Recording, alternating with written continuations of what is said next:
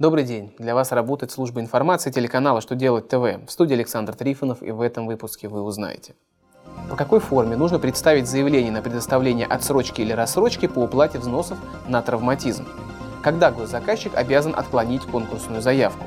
Когда физлицо вправе подать электронное заявление на вычет по НДФЛ? Итак, о самом главном по порядку.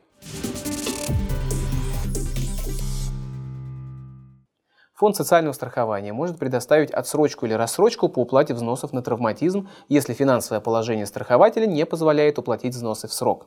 Конечно, такое возможно только в случаях, предусмотренных законом. Например, если страхователю причинен ущерб в результате стихийного бедствия, не представлено бюджетное ассигнование или у страхователя сезонный характер производства. Для предоставления отсрочки или рассрочки необходимо предоставить в территориальный фонд страховщика заявление по форме, утвержденной ФСС. Фонд социального страхования своим приказом утвердил новые формы документов, применяемые при представлении рассрочки и отсрочки, в том числе и новые формы заявлений.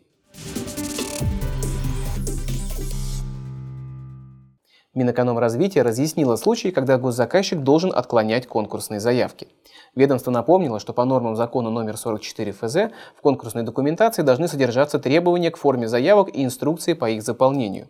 Если поданную заявку составили не по инструкции, то заказчик должен отклонить ее как несоответствующую требованиям. За признание такой заявки надлежащей должностное лицо заказчика могут оштрафовать на сумму равную 1% от начальной максимальной цены контракта.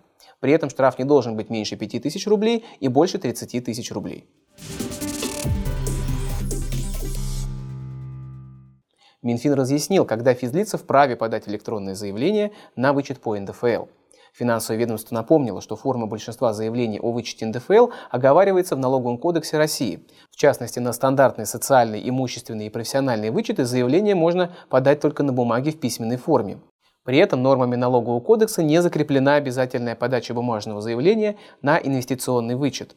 Поэтому Минфин делает вывод, что такое заявление можно подать в электронной форме с квалифицированной электронной подписью.